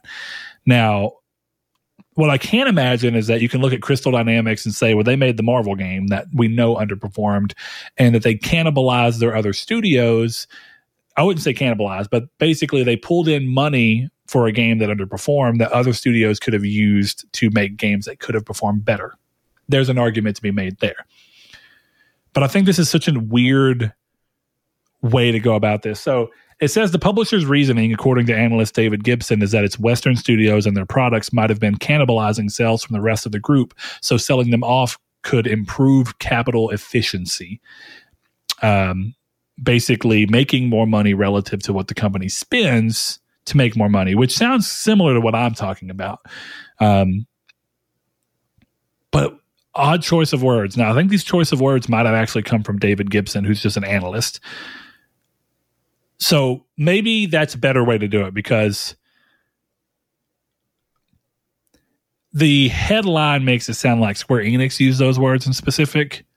And from what I'm reading here, Square Enix did not use those words in specific. Rather, an analyst is looking at what they're saying and saying that they're they would ca- uh, categorize it and say it as cannibalizing sales. So, choice of words from someone else is what it looks like. Um, Chris, hi. What are your thoughts here? Um, I don't know. I feel like if the if the reason they did it was because it was cannibalizing, I feel like that's ridiculous. I don't know that Avengers was cannibalizing biggest game of a very long time, Final Fantasy 14 personally. Seems like kind of a cop out. Yeah, Seems well, like a really the thing is, interesting like- way to say Sony didn't want these studios. Well, if you remember, they were talking about that they were selling it and looking at doing things to double down into their Japanese development. Uh, that was Right. another thing that came out that they were talking about um, doubling down on Japanese development. And then there was something else that came out in the news this week, and I don't think it was here, though it could be, is that Square was uh, Square Enix is interested in letting people have stakes in their developers. And I don't even know. So this is GameSpot and the headline reads Square Enix could be selling stakes in even more studios. So says Square Enix is looking to dev- uh, devote more resources to its Japan titles and projects. Um, now, who? Let me see what Dave Gibson is. Is he related to Square Enix in some way? And then that makes this make more sense. No, he's just a senior analyst at MST Financial. All right. Okay, this is also from him. The publisher will, will be reviewing its portfolio to see which studios it will want to retain full ownership of or offer stakes to the other interested companies. Uh, as Gibson explained, Square Enix views the strategy as a way to devote resources to mainly Japan uh, Japan titles and could see interest from Sony, Tencent, and Nexon, um, which are three big, more Eastern-based gaming uh, juggernauts. So I don't know. I mean, clearly, as we know, a lot of success came from their Japanese games last generation. Uh, interestingly enough, because they were some of the ones wrought with the most interesting, like elongated development times. But then Kingdom Hearts 3 takes five years to get done, and they announced it too early, but then it comes out and sells more than any Kingdom Hearts game before it by far. And then Final Fantasy 15 takes technically over a decade to make if you include it with 13 Versus and then I they do. shit the game out in a year and a half and it goes on to sell more than most Final Fantasy games have sold. Final Fantasy 7 remake also a massive seller. Final Fantasy 14 online massive seller. So I could understand that, and I could even see how if you're talking back to what you're talking about, Chris, where if you're wanting to make yourself look good to a potential buyer, the way to do that is to only keep the parts of your business that you can specifically show growth with, so that you don't have to be like, oh, well, hey, the team that made Marvel's Avengers and lost us money, as far as we're saying, uh, is part of us. You can go, hey, we've trimmed the fat. All we Mhm. have is the lean meat that you want and that you we have proof performs. Bam. No gristle on this steak, baby. At the same time, this move sounds like to me a version of Square wanting to if they're looking at selling stakes in certain studios to Sony, Tencent, or Nexon, and they're looking at them as potential people to come in, that sounds like the main move is to let Square still remain independent and only sell the parts of itself that it still doesn't consider profitable enough, and then maybe just have partnerships with Sony uh, the way that they do currently for console exclusivity or time exclusivity to make up extra money that way. What do you think? I mean, do you, do you still think that this is ultimately just a way to, to disguise Square Enix trying to make themselves look better for purchase for somebody, be it Sony or Tencent? Or do you really think that they would want to stay independent? I don't think. What are they going to do if they stay independent? Right? Like that seems kind of crazy because the I could only see them being interested in like whatever they call the Final Fantasy 16 studio. What's it called? Uh, The 16 studio, Luminous? yeah, No, no, Luminous it's not is, Luminous. Uh, Forspoken. It's like Isn't it Creative Business Division 3? That's exactly what it is. So like why would Sony, why would Square Enix sell that without selling the company? And why would Sony buy Luminous when instead of buying Creative Business Suite D7 or whatever it's called? Like, why would you do that? So I don't see any reason for them to stay independent unless Square Enix is like, you can have everything except Final Fantasy 14. And at that point, why would Sony be like, yes? Be like, no, we're buy. They probably want to buy them for Final Fantasy 14, and they can do the whole, hey, we've got Bungie over here helping us out, and we've got the team behind Final Fantasy 14 teaching us how to make an MMO, and now your Killzone MMO is coming out, and it's going to be the greatest thing of all time. Like, why would you, why would you split that up or any of that? Doesn't make sense to me. Yeah, I don't know, man. I mean, I get what you're saying that their biggest games tends to come from their primary things, which is uh, creative business unit one, creative business unit two, three, and four. Those are their four primary ones, and they each have different things connected to them, and they kind of rotate through certain times. Um, but then you come down and look at some of their other owned studios. I mean, you do have things like Tokyo RPG Factory, uh, which made things like I Am Setsuna. So they have. This is going to sound weird, but li- listen to what I'm saying, and then I think I- I'm still curious to see what you say. But I think it may be a little less of a uh, to you because we've been talking about Sony getting to a point where they're buying up studios that have made well-known games so that they can throw money at them to make games that act as easy day one um, PS Plus titles like Stray and whatnot, which is technically a partnership. But I think that there's you could look and say like, why would Sony want something that's not creative business? Uh, you know, units one through four. I could see Sony being like, hey, Tokyo RPG Factory made some good games that were pretty critically acclaimed. They could be a great low budget day one thing to make games that get a lot of commercial or uh, rather a lot of online praise and whatnot that can be made fairly cheaply. Um, and then you have like I, I, don't exactly know who is developing and i should actually probably look into that but i don't know which one of them are developing some of these like uh projects uh triangle strategy mm-hmm. uh who's the developer on that one is that know. one of the main business because if not games like that and the uh Diode chronicles or whatever is coming out i could see sony looking at that and being like again good Japanese games that are a little more niche that we can give little budgets to, and bam, here you are. Um, it just says developers Art Dink and Square Enix. That doesn't help anything. Uh, my response to that is Tokyo RPG Factory has not made critically acclaimed games, so I won't say critically acclaimed, but they're like I know I remember I said they, they that they would look for people. I, I know that I Am Setsuna was a, a loved game. Now, I don't know I am, much about it. I didn't end up playing it. I Am Setsuna has a 70, and their other two games on Metacritic are in the 60s. Like, you're not, at that point, make your own studio. Fair enough. Fair enough. Yeah, if they didn't sell well, but they were in the 90s, you could you could see that argument. Right.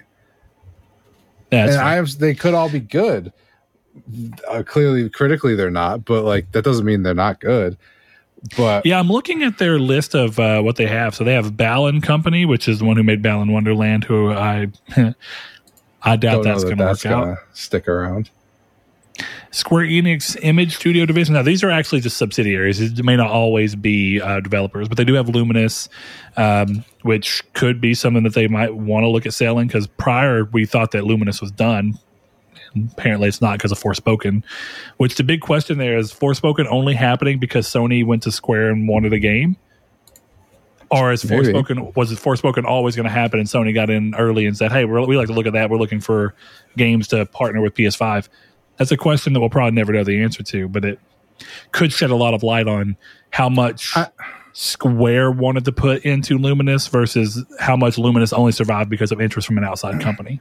I think your point would make a lot more sense if Sony had bought Crystal Dynamics. They didn't. what do you Sony mean? Had, out of curiosity, what, like making games to put on PS Plus? Oh, day one, yeah, yeah. Like Crystal Dynamics and Eidos Montreal and those IP make a hundred times more sense than Tokyo RPG Factory or Luminous Productions, who I don't think Luminous Productions have they done anything, anything I of note. I, I, Final I Fantasy. so. They made Final Fantasy 15 and Forspoken, so they've never made a good game. but I thought that they made 15 Yeah, I know.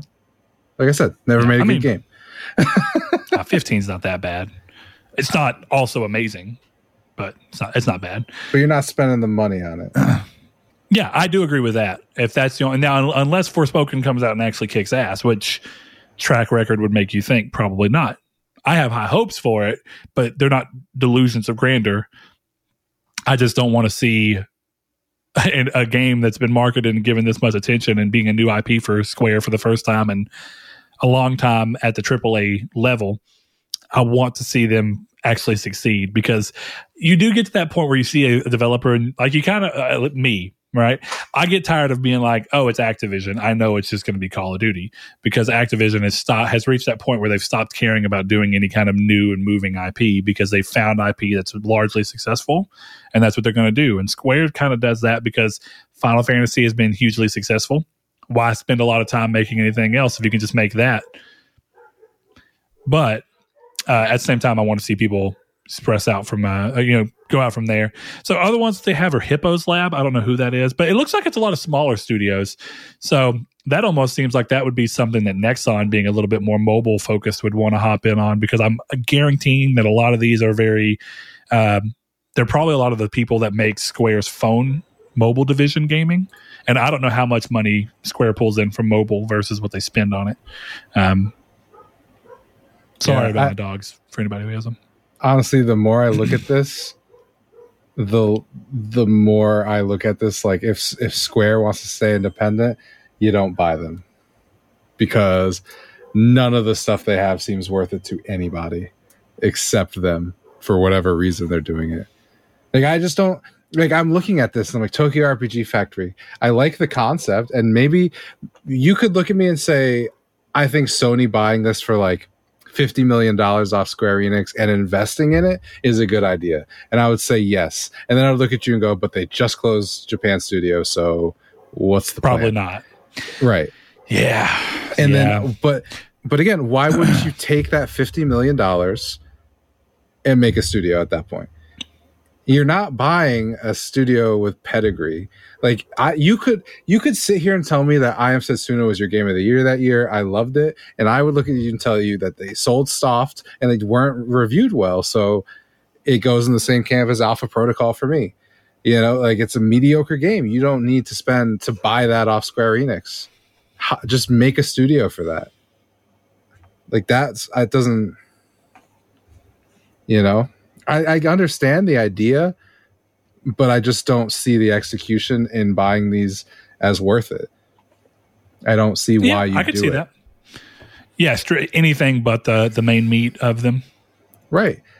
I, I the o- only reason I see for anyone to buy Square Enix is to take that money from Final Fantasy 14 and to take to have the IP of Final Fantasy and that's it. Like you could the the more interesting thing was if we could find a list of all the IP they own.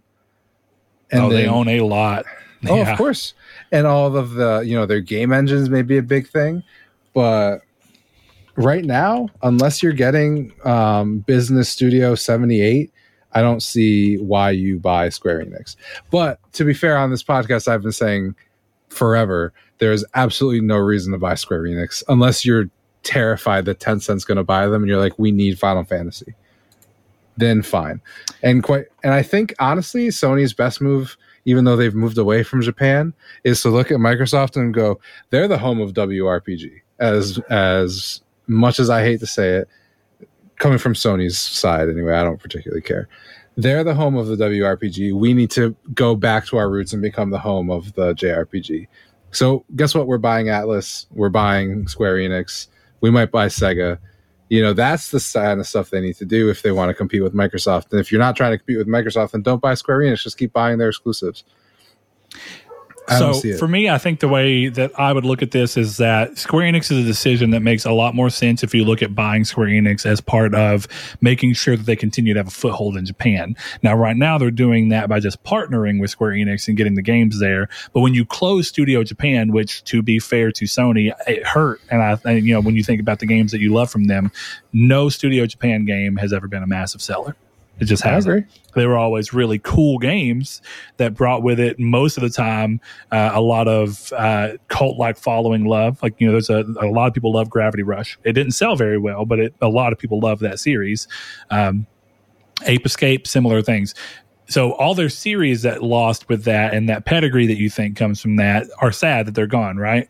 Um, mm-hmm but at the same time, if you're going to do that because of the business aspects of it not being manageable for long, and you can only hold on to pedigree and uh, good faith and stuff like that for so long before it starts feeling like you're bleeding money where you could be doing something better.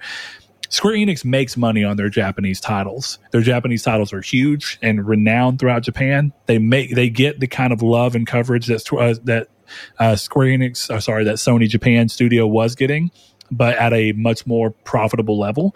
So buying Square Enix to essentially become the new Sony Japan studio makes sense to me. And it also makes sure that they have a for sure, we can't lose it uh, staple in Japan so they can hold on to what they do in the Japan market. Because mm-hmm. if they keep going, they can lose the Japan market entirely due to Nintendo. Um, and then they can also let Microsoft get a foothold there that they've never really had. Like they're doing better this gen than ever before. So if we're looking at the reasons as to why they may do it, I could see that. Um, I think outside of that, if I look at buying them, I think that, you know, I look at franchises like Final Fantasy and like Kingdom Hearts. And I know that you're not a big fan of specifically Kingdom Hearts, and I, you've not played a lot of Final Fantasy um, that I'm aware of. No, um, but those are huge franchises. They're oh, really yeah. big franchises that people love. I was going to actually say the same kind of thing where I was just looking at it. I'm like, I love Persona. So if, mm-hmm. you know, I hope that they keep Persona on the console, whether it's exclusive or not. I don't care. But even just looking at this, you get Dragon Quest, Star Ocean, and Final Fantasy in your portfolio to rival Fallout, Elder Scrolls, Redfall. it's totally fine. God. Redfall looks like shit. I'm sorry. Um, but you're you're good. You are the home of JRPGs de facto. 11, yeah, and, and they've already right. They have that, but buying Square ins- ensures that. Well, that's what I'm saying. Like you, yeah. you want if you want to mirror Microsoft, but in the eastern side of the world, you go, hey, screw it. We're buying Square. We have these four. We're putting the money into it. Dragon Quest 12 is Nintendo, PC, and PlayStation, you know? And then at that point, maybe this is crazy, but there's almost an argument that it wouldn't even be worth it to Microsoft to go after Persona because they just lost the Japanese market no matter what they do.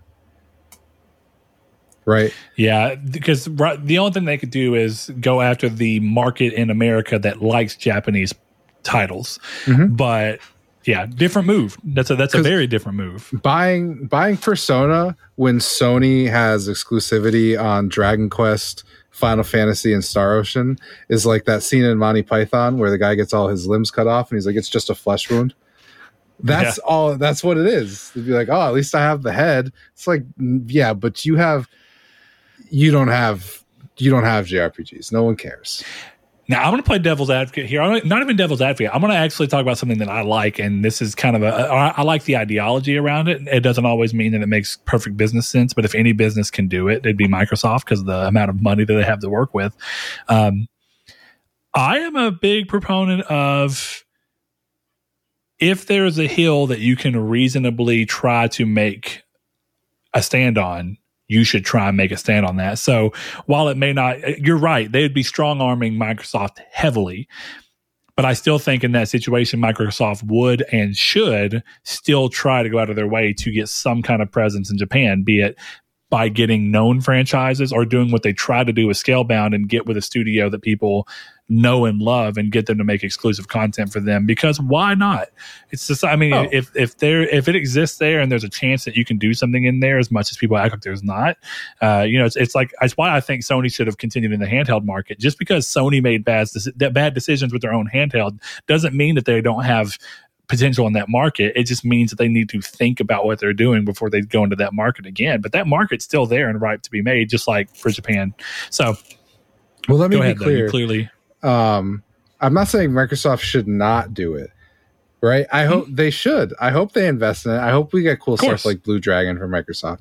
My point Yeah. is more like you're trying to break in to japan and sony just bought the three biggest japanese i'm including star ocean because i know it's a jrpg i don't know how big star ocean is. So we'll just reduce it down to dragon quest and final fantasy which i'm not a huge jrpg guy pretty sure those are the biggest. so what do you you know, it's kind of like what are you doing? You know what I mean? It's like if I was trying to lose weight and it- it's it's big smoke from GTA, right? It's him doing that gigantic drive-through order and being like, "Let me get a diet coke." You know what I mean? Like yeah, it's that same kind of Well, thing. yeah. I would imagine that like inverse, right?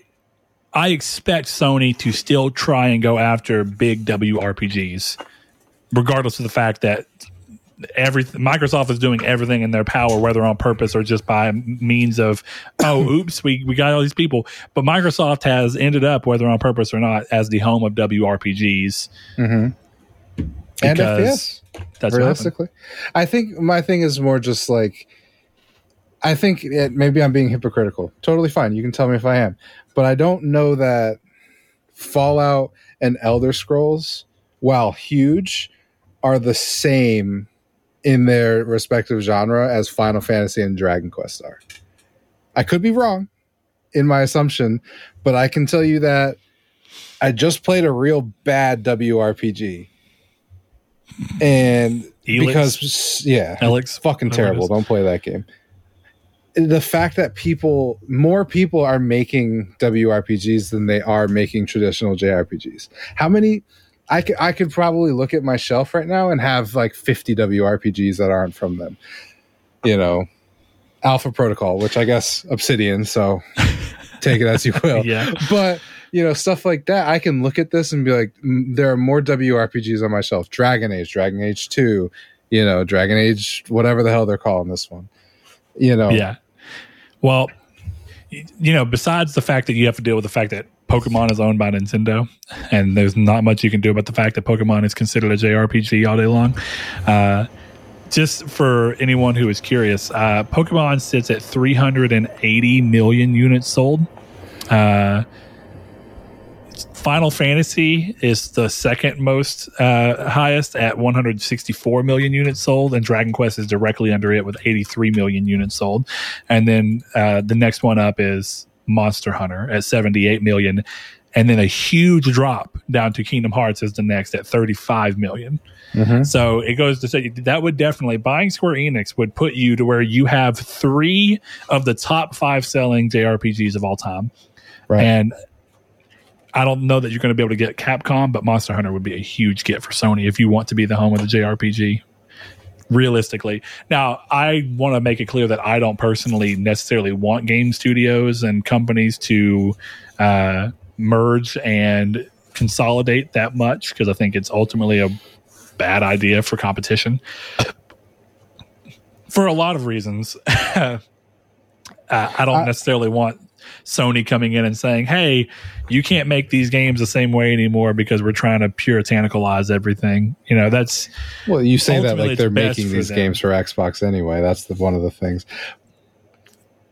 um i think i know this will never happen because jim ryan and phil spencer are not as creative as they think they are but if jim ryan wanted to play chess right now he would buy square enix be like we'll give you final fantasy 7 remastered. We want elder scrolls 6 why are you not doing that? Why? Yeah. we'll give them all to you. We want bethesda we want the specific bethesda games. I don't give a fuck about wolfenstein. I like wolfenstein. Couldn't give a shit. Don't care about Indiana Jones, but hey, we'll give you we'll we'll let you we'll also let you probably going to we'll- be a multi-platform game, but you know, yeah, but we're operating on the fact that Phil Spencer doesn't just buy things willy nilly. Oh no, Activision Blizzard. Um, my that's hopping on like, opportunity, buddy. I agree. A little Willard Nillard, if if I'd say so myself. But I think it just doesn't make sense to me why they're not being more chestnut checkers about this stuff. Because they keep they keep telling us, Phil Spencer keeps saying, you know, Sony's not our competition. All right, then, bitch, where's my Elder Scrolls Six?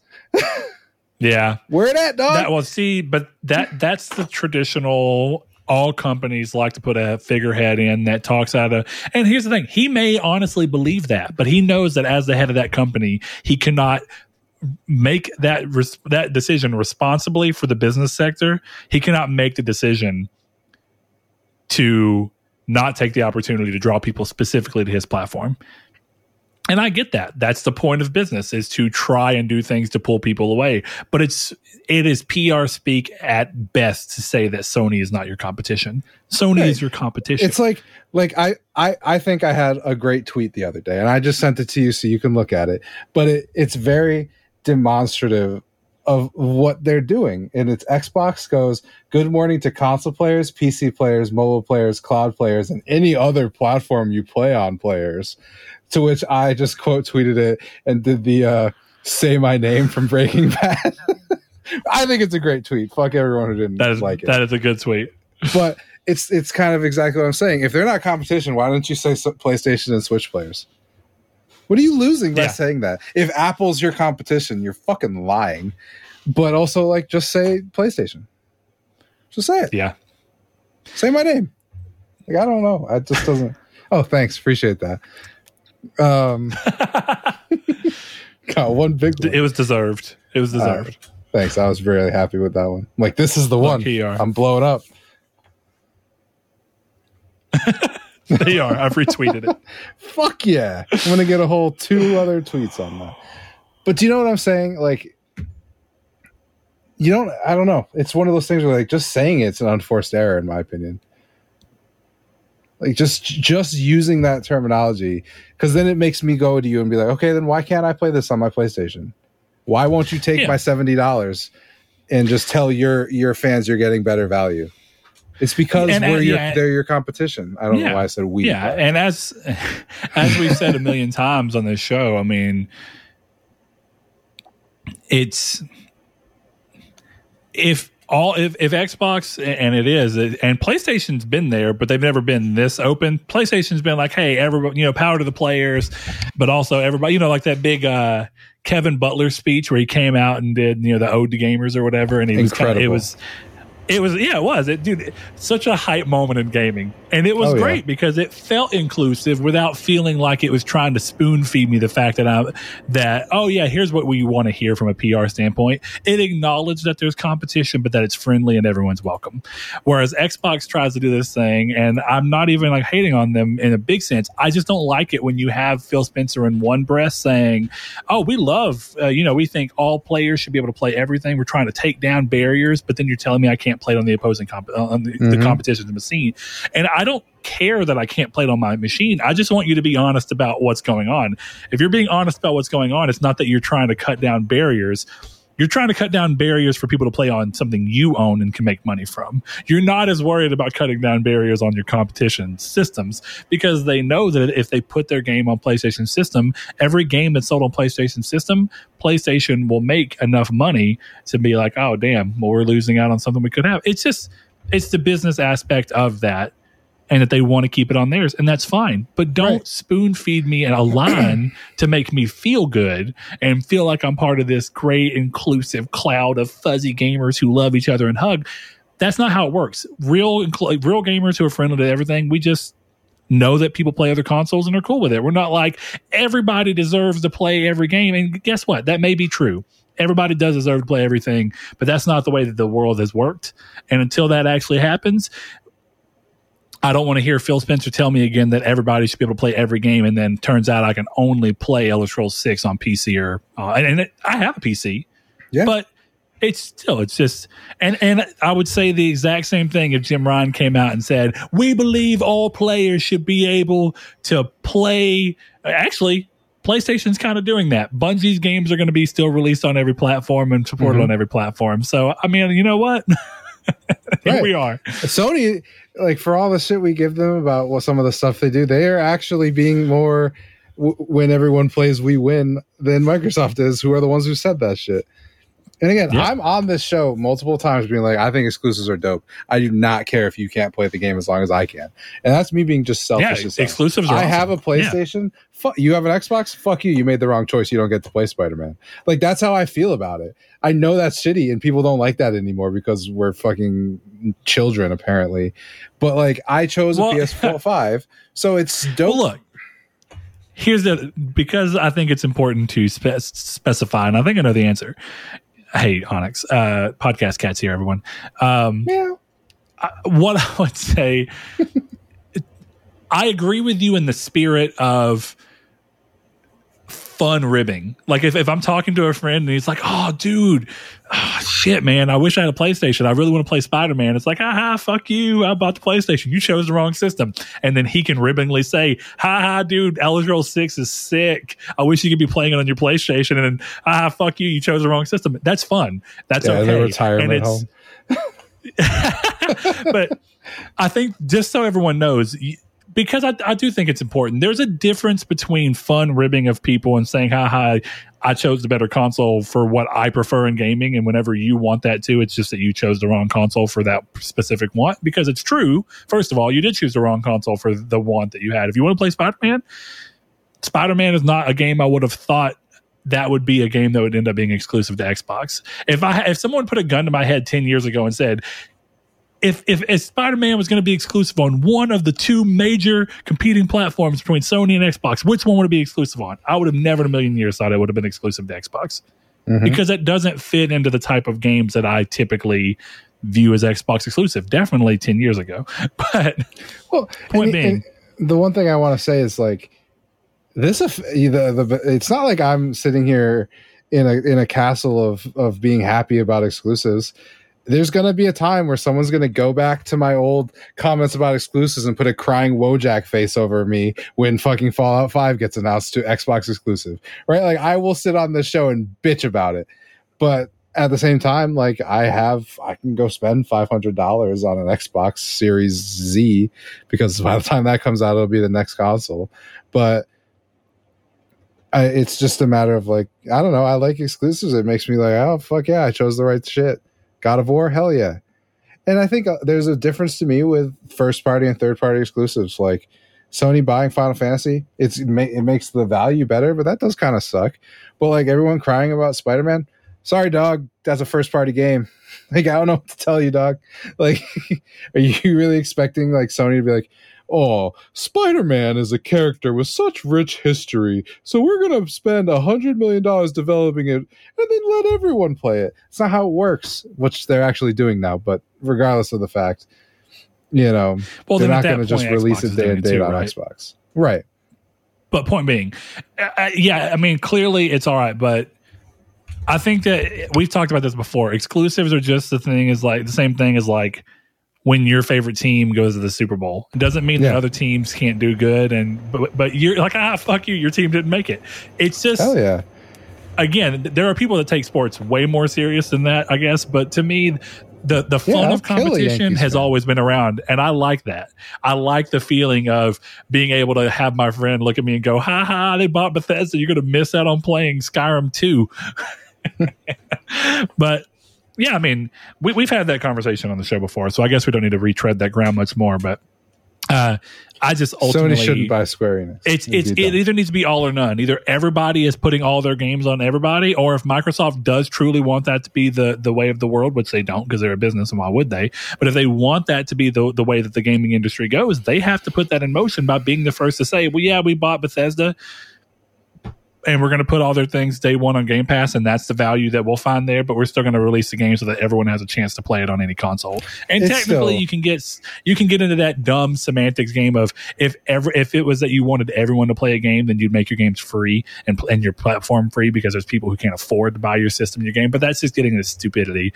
Of, yeah, I wouldn't even yeah, make that. un- argument. unfortunately, there are people. Yeah, yeah, but there are there's someone out there who I, I guarantee you has made that argument against Xbox because they're mad that Xbox have made these.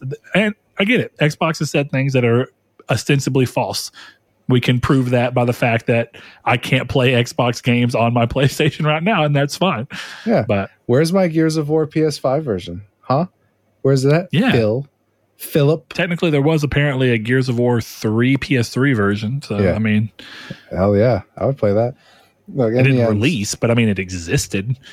Also, to be fair, Killzone uh, Killzone 3's engine was made for multi-platform, even I though we never got that game on any other platform. Yeah. Uh, In the end, I I was still looking into the development of Killzone Mercenary, and it was kind of cool to see that apparently most of Mercenary is just Killzone 3's engine directly ported to Vita because it was already made to be multi-platform. That's pretty cool. Yeah, it's interesting. Anyway, what were you going to say? Oh, I know. I still don't understand why they didn't take the PR win of uh, seventy dollars on PlayStation, zero dollars on Xbox. If they want Game Dude. Pass to be huge, I don't understand it. Crazy good way to market too. Insane. You'd have even me. Well, no, not me. I'm lying. But you'd have the majority of people being like, I think I'm going to have to go with the Xbox version. I bought Wasteland Yeah. 3 day one on PS5. Like, I'm full of shit. I, I would never do that. But At least you know yourself. yeah, That's okay. Knowing is half the battle, Chris. right. Exactly. All right, but man, um, honestly, I, there's not much else I think we need to talk about or that I want to talk about. What do you think the community's take should be that based off of anything we talked about today? I was going to pitch a community stake. Do you want to go like a main topic? It can be wildly kinda- different. do you want to go back to the well of what we did previously and we can use the community's take next week as the main topic and do what I was going to talk about? Does that make I sense? What I'm saying what to you? I was saying know. we I- use instead of the community's take being a response to us, we respond to the community's take because that was what I like. Our main topic Take- is responding to. Hey, take the reins. You go ahead. So I was going to suggest that we talk about that game that's coming out. I don't know if you saw it, uh, Press X for trophies. Is that literally the name of the game? Because if That so, that's hilarious. quite literally the name of the game. Nice. And right. my idea was to talk about, and this is not a new topic. Um, people have definitely talked about it before, but just the state of the PlayStation Store. Because I know you have some thoughts, and we can even include like the state of trophies and how something like My Name Is Mayo, the greatest trilogy of all time, affects the the trophies and stuff like that, and affects the store and how I was looking for Crash 4 and it took four pages of scrolling to find it, you know, stuff like that. So I guess the community stake would be what is your thoughts on easy trophy games clogging the store or what is your thoughts on the ease of access of using the PlayStation Store or finding games with such with such a uh, dearth of mediocre to bad content, I guess. This actually kind of plays into what Josh Shoop was talking about when he was talking about subscription services having a multitude of of this not necessarily this bad, but a multitude of games that they know that nobody's ever going to want, but it just helps get your numbers up to the 700 range, you know? Yeah. Uh, but it's definitely there because you you got to wade through you got to wade through a, a, a ocean of potential shit to get to the things that you know are good. But I don't think I don't know, man. I used to think it was getting bad, but I, I am curious to see because I think a lot of people shared that sentiment for a while. Um, definitely when the media picked up big on Life of Black Tiger and uh, 1000 Best Picture, whatever that thing that got it ended up getting delisted. it was like Yeah. uh, you put pictures together and get platinum. Um, so I know that people kind of had that thought process, but I wonder now that we're into the PS5 and we're many years past that kind of big hit, do you feel like that's still an issue? Uh, I mean, if they're making this game right now, it seems like the whole point of the name of this game is to mock. Well, the game is a the game. So, from what I was reading, the game is a commentary on the state of the PS Store, and its story is told through its trophies. That's awesome. I, Yeah. I love that idea. Like I kind of want to get it and I- see what it says. The irony is, is that if this is also still an easy trophy, so that it can kind of be like making a commentary while also playing into the com- to what it's Yeah. commentating. I this would be an easy trophy that I would actually be okay with getting because I think that the art around the idea of looking at this and using it in a creative way works. I agree. So, yeah, I'm cool with that one. So, yeah, we'll we'll get that up and posted uh, for you guys, and then we'll just uh, react around. So, with that said, I think I got some Killzone to get back to. Chris, are you gonna be able to stick around and get some Killzone stuff done with me? Because uh, I need Yeah, you to I shoot could- me with a tranquilizer and let me live. I still can't believe I got that fucking trophy just not playing the game. I'm assuming somebody was being that. super cool and was like, "I'm just gonna shoot this guy and let him live" because he's probably here for the trophies. That would be dope. If you're a listener of this show, thanks. If you're not, I mean, thanks, but I guess you'll never hear it. I did think it just just quick story time. I did think it was funny that Chris was talking about how I need to go ahead and get this downloaded. And the first multiplayer match I hop into, I match make with Chris and get like ten kills on him for free. well, it's funny because I got my First- 10 kill streak trophy match. on you. Really? That's Yeah. pretty cool. I actually got my ten kill streak on a match where everyone was active and I was just on fire.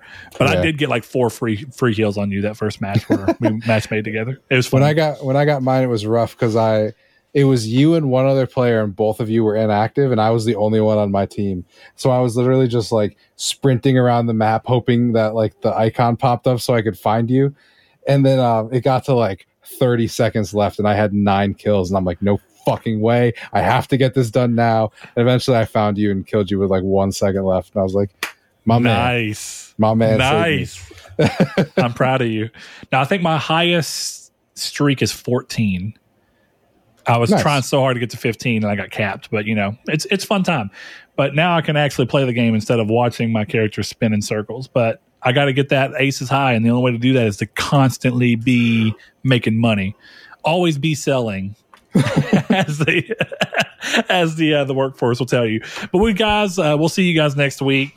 Uh, remember that if you want to be part of the community's take, you can head over to our Discord, which is linked down in the description below. And be part of it over there, where you can talk with us on a daily basis, um, as well as give your input on what we got going on with the show. You can go over to Twitter at Triangle SQRD, and hey Onyx, you can.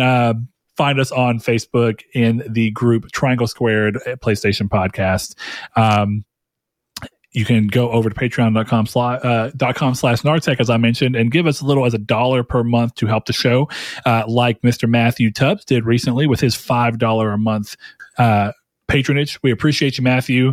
And big shout out one thing we do for everyone who's a patron at least as long as it stays viable to do so is we shout out everyone who gives even as little as a dollar per month because it's really helpful to the show.